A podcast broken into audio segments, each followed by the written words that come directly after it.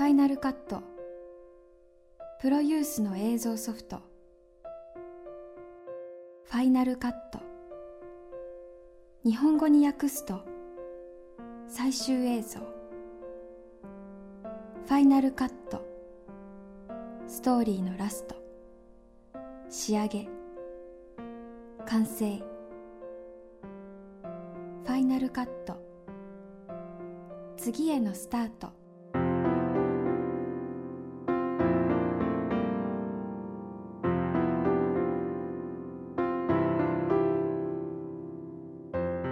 から発信するファイナルカット。今回のキーワードは2009年の新しい映画の形。今回はキネマ旬報映画総合研究所所長掛尾さんに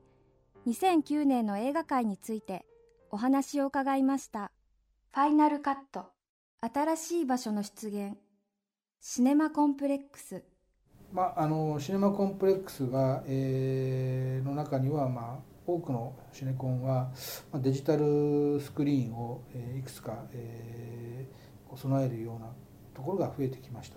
でその結果、えー、シネマコンプレックスで上映するものが映画に限らないということが、まあ、一つの傾向になりました、えー、格闘技プライドであったり、歌舞伎であったりコンサートであったりという。あらゆるものが、えー、そのシネマコンプレックスで、えー、上映されるようになったと、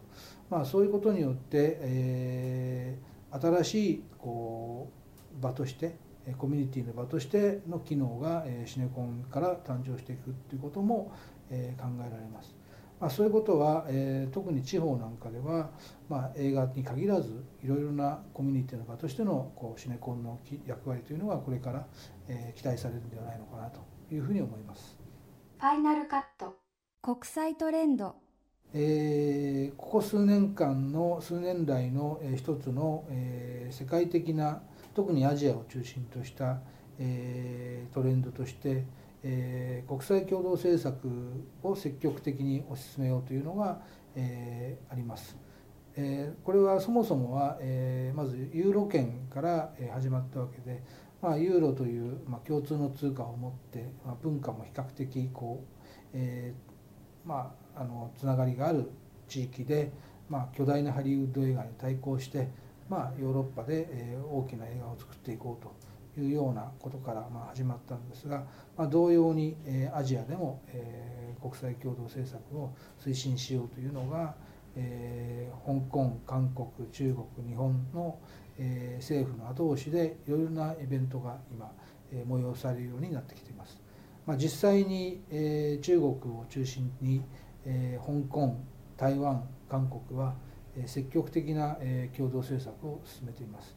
まあ、その背景には、えー、香港台湾韓国というのはやっぱり自国の市場が小さいということで、えー、やっぱり中国と組んでいかなくてはならないという、えー、条件があったということです。また中国は、えー、13億人の市場とよく言われていますけどまだまだあの映画を、えー、身近に見る環境にある人たちは実は多くなくて、まあ、4億から5億人と言われてて8億人の、えー、農村地域では、えー、映画館という環境はまだまだ遠くて、えー、デジタルによる、えー、移動上映というのを今中国政府は進めているということで、えー、これから中国というのは大きな市場にまあ発展していくであろうということが期待されています。まあ、それでも、えー、数億人の市場というのは、えー、日本の数倍の、えー、マーケットであるということで、まあ、あのアジアの国々は、えー、これから中国と共同でいろいろなことに、えー、向かっていくということですことが予想されます。一方、えー、日本はまあ、未だに世界第2のえ市場という非常に強い市場を持っていることでそこまで、えー、積極的に、えー、国際共同政策に、えー、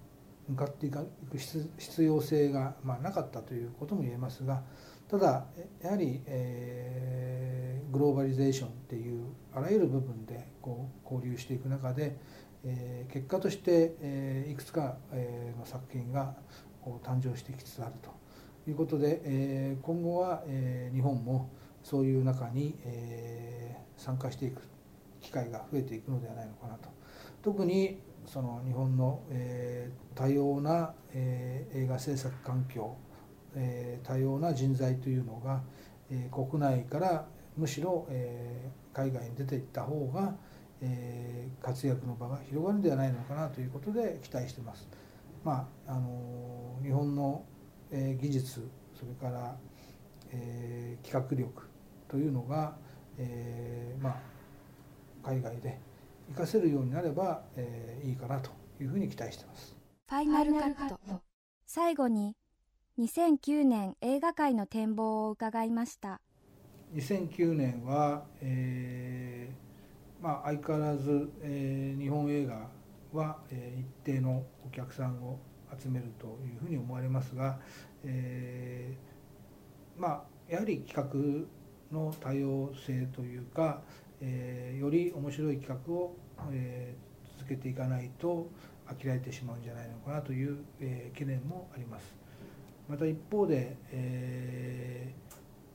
ー、デジタル化の環境がどんどん進むのではないかなと、えー、特に、えー、海外アメリカ映画なんかでは、え、3D 映画がどんどん作られるようになることによってまた違う、え、映画の、まあ、魅力というか醍醐味が、え、増えてくるのではないかと、そういうことでは映画館も、デジタル化の、対応というのは一つの流れになってくるというふうに思われます。また、まあ、今までのこの業界からを見てる経験からすると、まあ、長い間こう一つに傾くということではなくて常に一定の周期で、え、いろんなトレンドが循環するという意味では、え、外国映画も、え、また、え、違うえー、復活の仕方をしてくるということを期待したいのかなと、えー、ここ数年来、えー、ヨーロッパの映画がというかそのハリウッド映画以外の外国映画というのが、えー、非常に、えー、厳しい環境にあったんですけども、まあ、あの映画という窓口を通してこう世界を視野が広がるという意味では、えー、そういった国々の映画というのをもう一度見直してもらえるようなことを、えー、期待したいなというふうに、えー、思います。ファイナルカット。ファイナルカットの詳しい情報は番組ホームページをチェックしてください。ナレーターは阿久澤奈々でした。大学生の思い出の一歩。笠原律子です。私の思い出の映画作品はハンニバルライジングです。なぜこれが一番思い出に残ってるかというと好きな人がいてその人とホラー映画が好きっていう話で盛り上がってでじゃあいつか見に行こうねっていうことを約束してでまあその後めでたくお付き合いできることになってでその時に初めて一緒に見た映画が「まあ、ハンニバル・ライジング」ということですごく思い出に残ってます。その映画を見た後に横浜で見てたので夜景を見で夜景を見ながらご飯を食べててその時もハンニバル・ライジングの話をしながらご飯を食べるっていうなんとも奇妙なカップルになってしまったんですけれどもやっぱりそこで2人で「でも面白かったよね」って言えてでその時にあまりグロテスクじゃなくてでもあ人間って怖いなっていうふうに思えた映画ででそのことを2人で話しててでもちょっと2人で一緒にいるドキドキ感もあってっ